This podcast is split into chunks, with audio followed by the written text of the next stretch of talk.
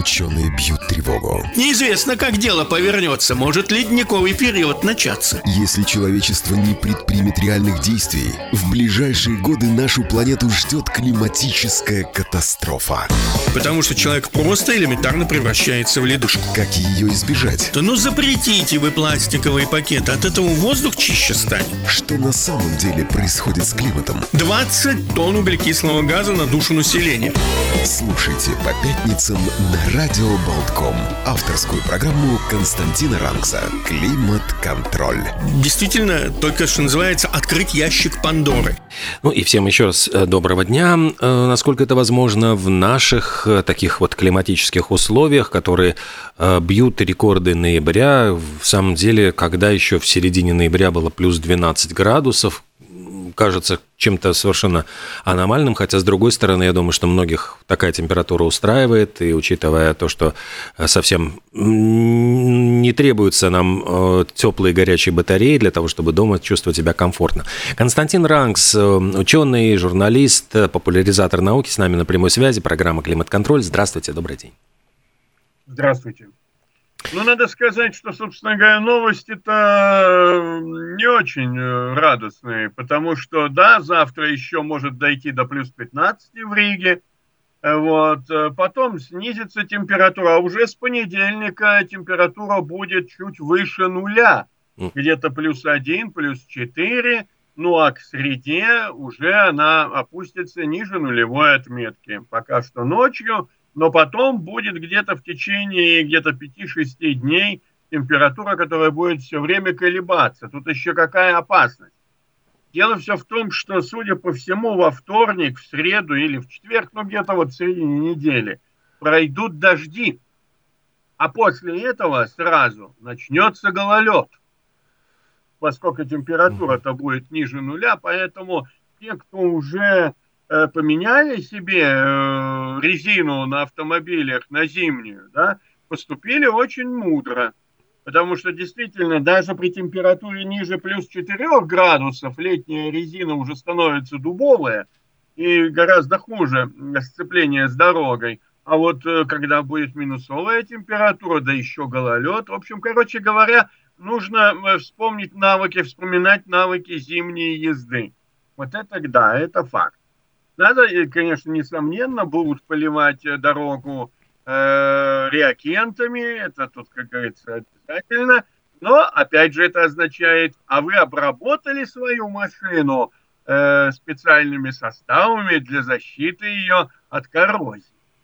То есть, собственно говоря, все возвращается к хлопотам. И у, у кого есть машина, у того будет больше сейчас хлопот – вот. Ну а мы, естественно, за вторую половину ноября будем платить больше.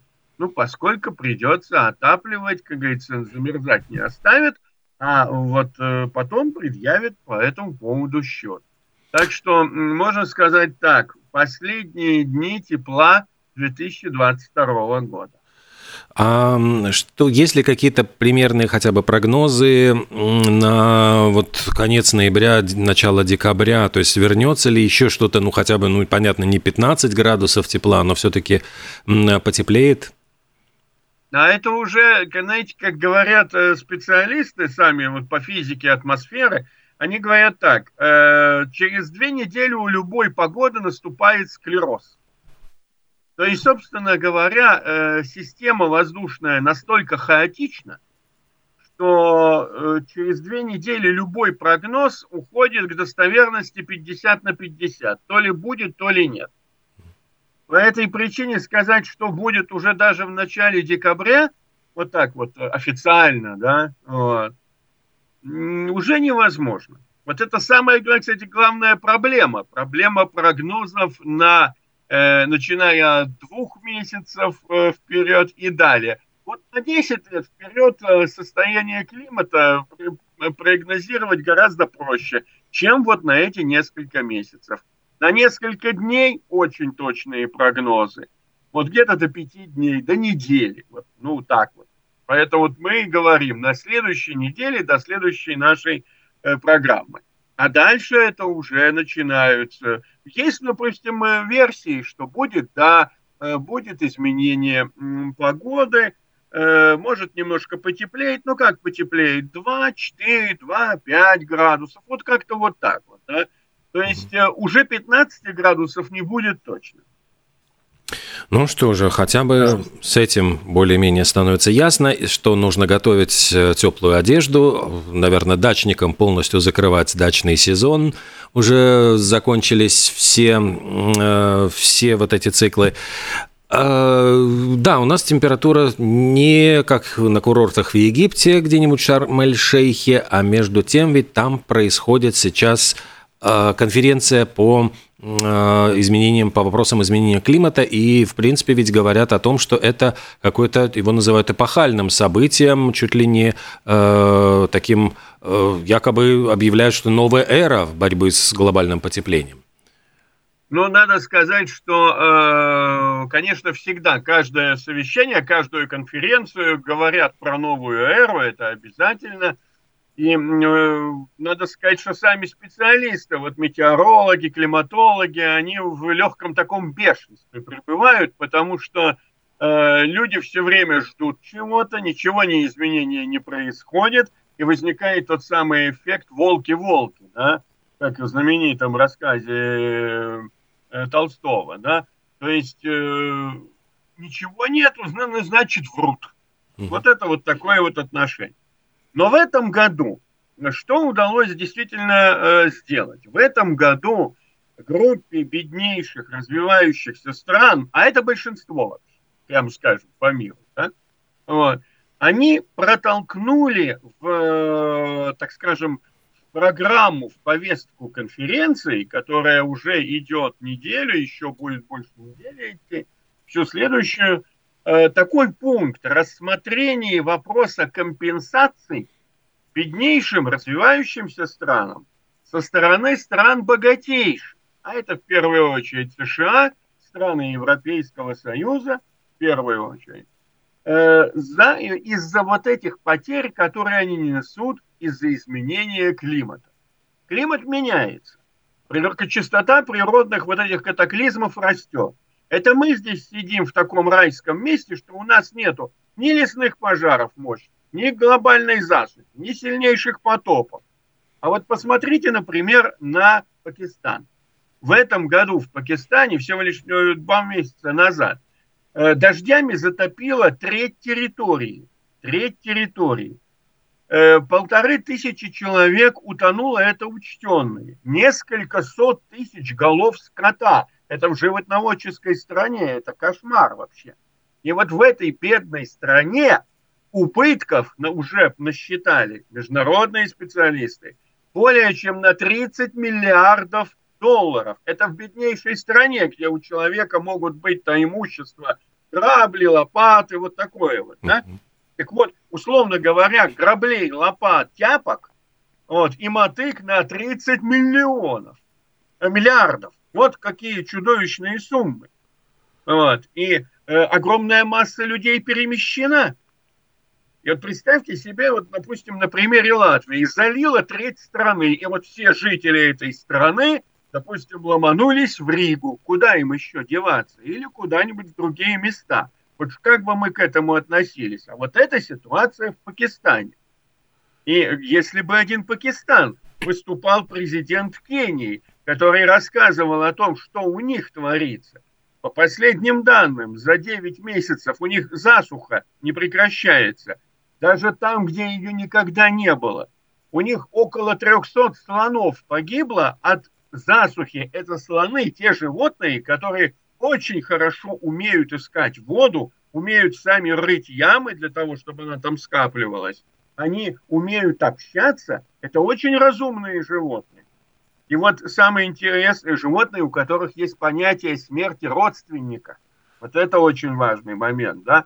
И вот эти животные не могут найти нигде воду. Волонтеры приезжали с бутылками, потому что нечем было. Есть кадры, которые показывают, как пытаются напоить этих бедных животных. А им же много воды надо.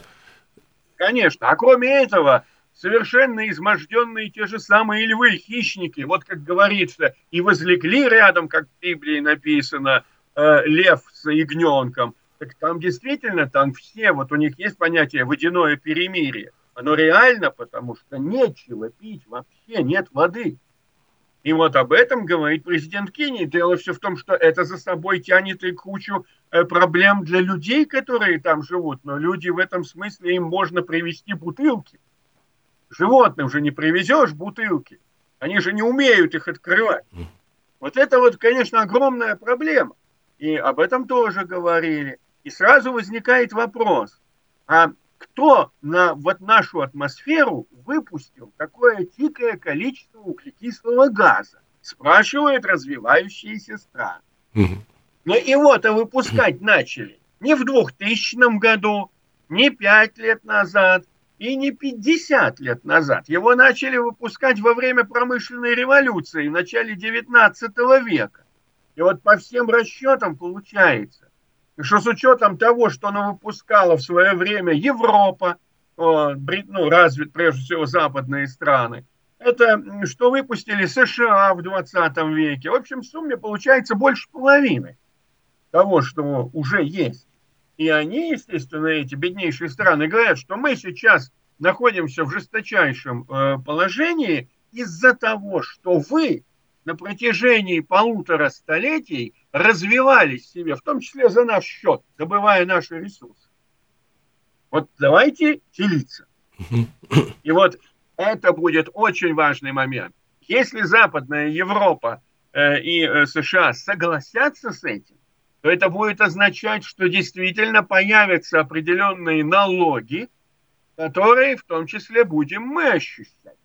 То есть мы, которые э, как будто бы э, особенно не... Ну, многие скажут, а я тут, тут при чем? Я вообще вот, собственно, сбоку припеку не, не видел этого благополучия э, золотого, эм, о котором идет речь, о том, что за счет этой промышленной революции жили, вот не тужили. Ну вот мы как бы присовокупились к этим самым богатым золотому миллиарду, но теперь к нам выявляют претензии остальные 7 миллиардов. Вот нужно понимать, что мы в жестком меньшинстве. И дальше что получается? Получается, что э, на этом фоне выступление Греты Тунберг, о которой мы уже говорили, о том, что нужно рушить систему э, глобального вот этого потребления безоглядного, ну, бог бы с ней.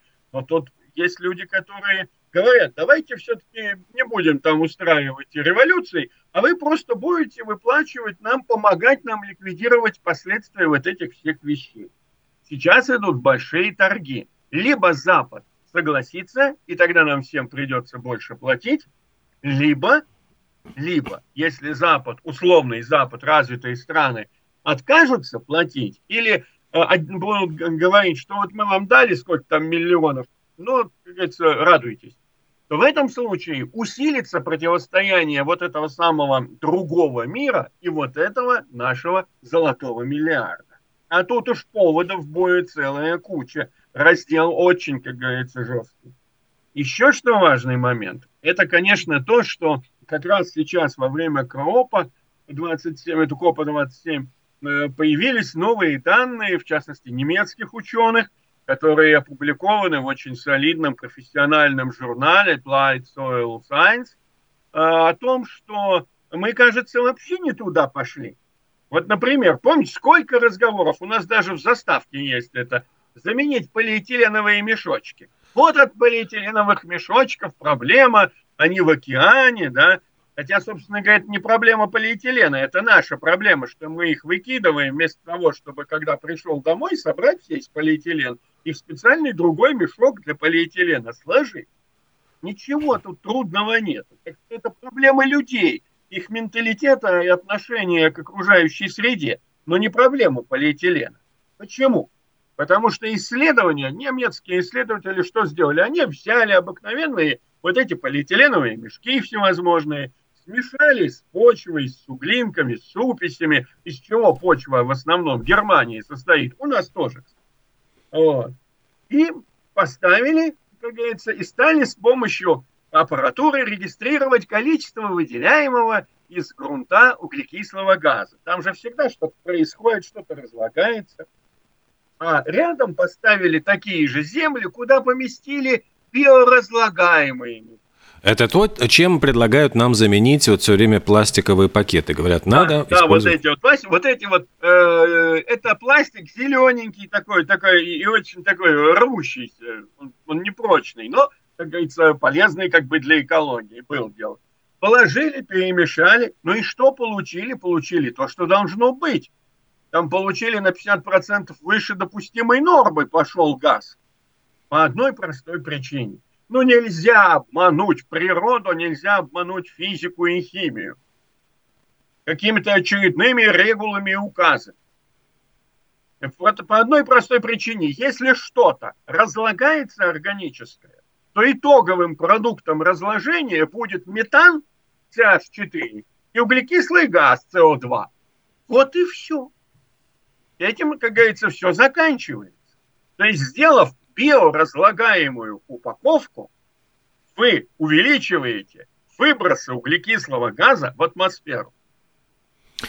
Ох, куда ни кинь, всюду клин получается. То есть только... И вот... тогда получается, что Грета Тумберг и люди, которые за ней стоят, они хоть и экстремисты экологические, но они правы, когда говорят, что проблема в системе потребления. То есть, посмотрите, какая э, вещь. Выкидывать э, полиэтиленовые пакеты как бы плохо. Да? Вот. Выкидывать пакеты, которые биоразлагаемые, тоже плохо. Вот. То есть биоразлагаемые пакеты предполагают, что люди не будут следить за собой. Это как бы попытка э, подфартить нашему э, такому э, безалабер, нашей безалаберности. Ну, будете такими же безалаберными, ну, теперь ничего страшного. Выяснилось, тоже плохо. И вот на этом, на всем фоне, вот, естественно, появляется альтернативный вариант. Какой? Господа хоро...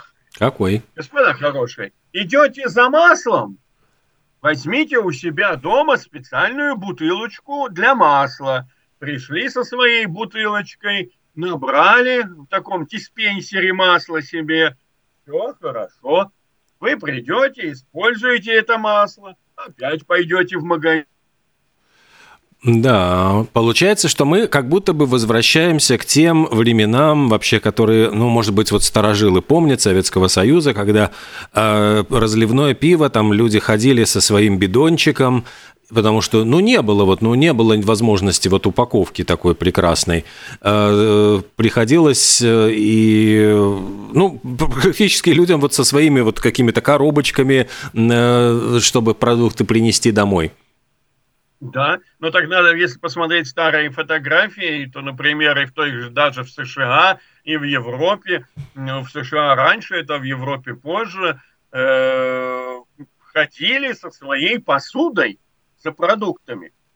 Так что, собственно говоря, э, мы можем э, прийти именно к этой ситуации, потому что покупка расфасованного товара в любой форме будет стоить гораздо дороже, чем продукта, там, покупка товара не расфасованного. И, кстати, уже обратили внимание сейчас, и те самые маркетологи, что люди стали покупать, например, не нарезку, колбасы. Потому что, посмотрите, ведь на любом ценнике в наших универмагах вы увидите мелкими циферками стоимость продукта в пересчете на килограмм. Угу. И вы увидите, что стоимость той же самой докторской колбасы палкою, когда вы ее там, ну, попросите, чтобы вам взвесили там 200 грамм, там, к примеру, да, вот, и стоимость 200 грамм нарезанной колбасы будет изрядно отличаться. Почему? Потому что стоит упаковка, стоит ее нарезка, это и, кстати, даже доставка. Вот. То есть, короче говоря, все накладные расходы уходят, и поэтому условный ломтик, условный бутерброд с колбасой, нарезанный там и уже расфасованный, он стоит дороже бутерброда с колбасой, когда вы сами потратили время порезать. Вот это важный Парадокс, момент. ведь э, вроде бы ведь как раз весь смысл вот, э, вот этой культуры потребления был в том, чтобы человек покупал э, уже приготовленным, чтобы его избавить вот от этой каждодневной необходимости э, готовить. Ведь, ну вот, если мы сравниваем вот нашу жизнь сегодня с э, там, жизнью в 50-е годы прошлого века, когда каждая домохозяйка варила суп на всю семью, там, если не каждый день, ну почти каждый день, э, готовила каши, ну то есть это требовало, как раз-таки это отнимало полезную вот единицу э, живой силы. То есть вот женщина в семье занималась готовкой в основном. Она как раз резала колбаску, готовила мужу сэндвичи, детям э, бутерброды в школу, э, кормила их утром кашей, там в обед, когда они приходили, там супчик, вечером мужу, не знаю, там заливное, жаркое и так далее – все это стали делать, в, э, в принципе, вот, ну, за, за нас. И мы как бы привыкли к тому, что мы покупаем полуфабрикаты, уже нарезанную колбаску, уже вот все приготовленное. И сейчас нас хотят этого лишить или сделать это, получается, каким-то, ну, вот, недоступно дорогим сервисом. Ну, не то, чтобы недоступно дорогим, просто-напросто ведь кто-то, откуда-то нужно, нужно взять деньги, чтобы, э, условно говоря, оплачивать строительство защитных дамб где-нибудь в Бангладеш или, например, ставить системы водоочистки и поставки воды в Кении или, например, опять те же самые дамбы и восстанавливать имущество людей в э, Пакистане, в Индии. Да, кстати, ведь надо сказать, что Европа э, согласилась ставить вот этот вопрос о компенсациях в повестку дня. В прошлом году отказали а в этом согласились. Еще по одной причине. Ведь, смотрите, конечно, сейчас приятно э, было людям, которые рискнули и купили э, путевки, например, отдыхать, э, ну и просто поехали в Испанию отдыхать на побережье Средиземноморское в конце октября. Но никогда в конце октября не было, они сами пишут, испанские газеты, что в конце октября на побережье было 28, вода 23. Сейчас 22. Да, похолодало. Это 7 ноября. Я помню, в 2005 году я приехал работать э, на Коста-Бланку. Э, было, было как раз 5 ноября.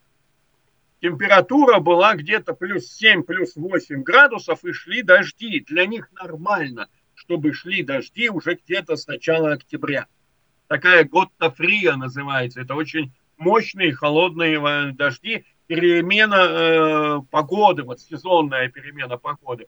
Для них это очень важно. Набираются водохранилища, потому что когда наступит декабрь, январь, февраль, погода будет солнечная, но прохладная и ветреная. Должен быть резерв э, воды. Потом опять весенние дожди, и все, до осени воды больше не будет. Поэтому им очень важно заполнить водохранилище в том числе для водоснабжения. И, а сейчас этого нет. И вот они для них это проблема. И это проблема и в Испании, и во Франции, и в Италии, то есть юг Европы. И надо заметить, что как раз об этом идет очень серьезный разговор. О том, что и Европа теперь оказывается в зоне вот этих вот климатических проблем. Вот у нас между этим есть звонок 67212. Доброе, доброе утро.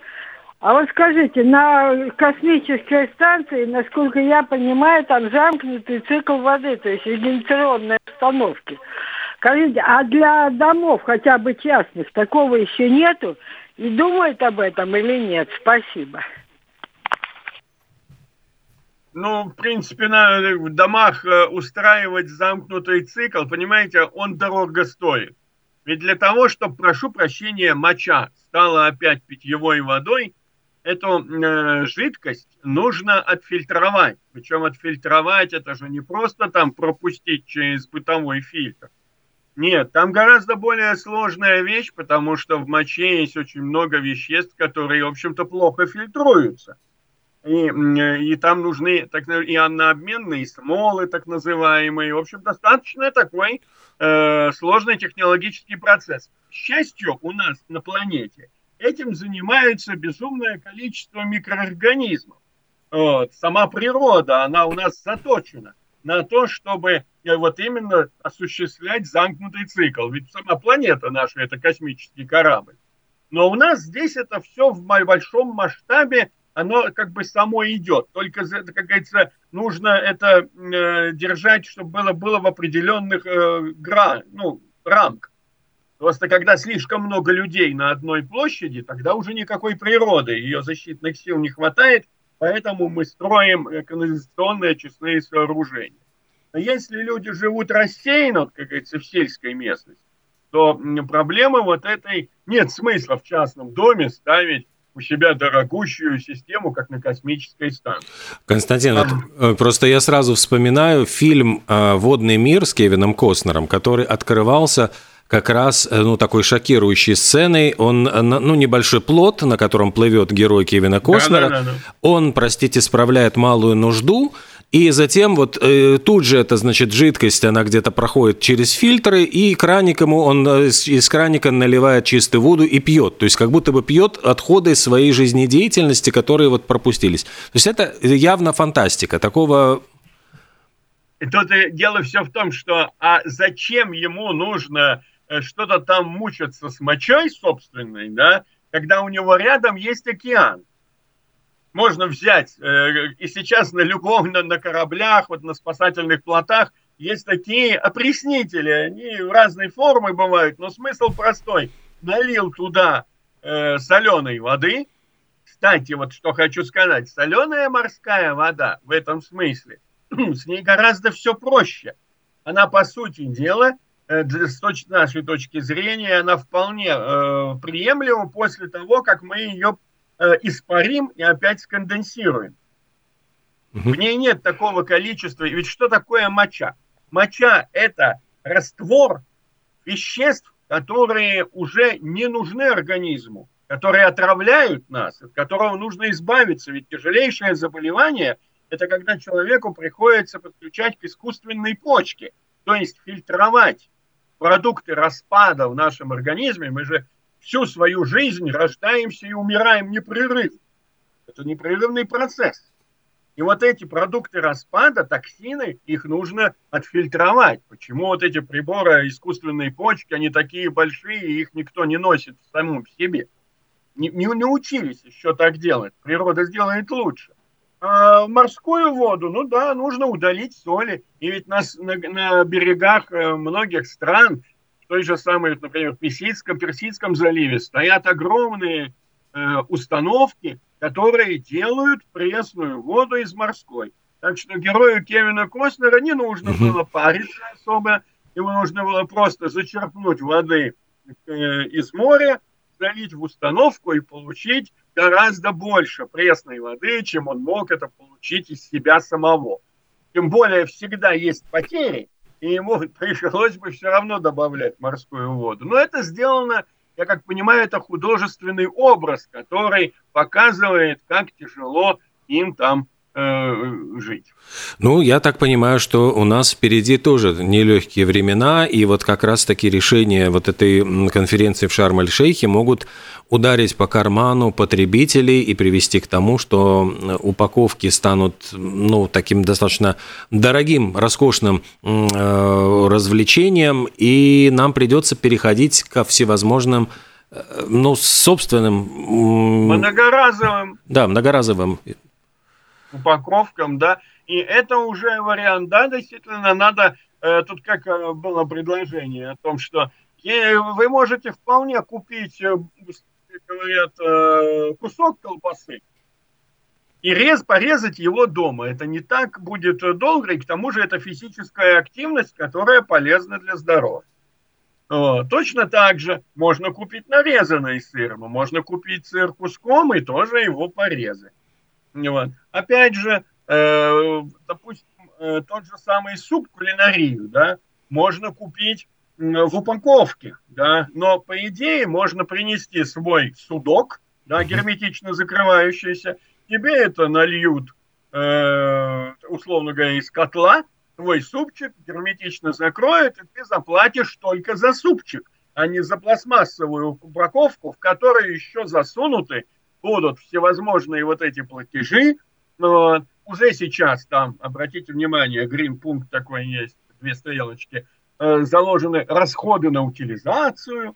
Вот. Это, как говорится, обойдется и для многих людей, судя по всему, это будет важным фактором. Мы, как говорится, нас жестокая жизнь заставит, как скажем, возвращаться к навыкам наших предков. Тем более уже и говорят о том, что выбрасывать не хорошую, добротную, но не модную одежду, это неправильно.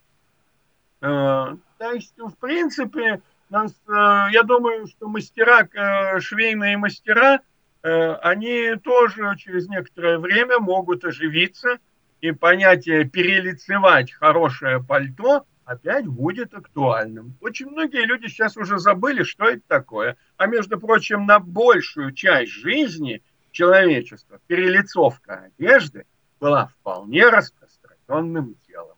И мастера перелицовки очень даже ценились. Даже при императорских, королевских дворах. Ничего себе.